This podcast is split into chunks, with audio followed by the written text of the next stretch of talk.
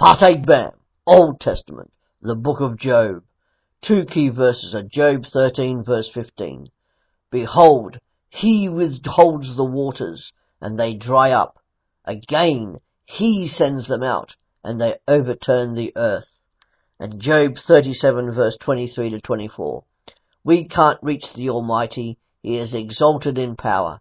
In justice and great righteousness, he will not oppress. Therefore men revere him. He doesn't regard any who are wise of heart. The book of Job is perhaps the earliest book in the Bible, set during the time of the patriarchs Abraham, Isaac, Jacob and Joseph. It is the story of a man who loses everything.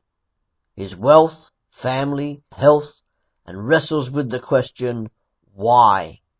When Job acknowledges the sovereignty of God in his life, he receives everything back that he had lost, and even more.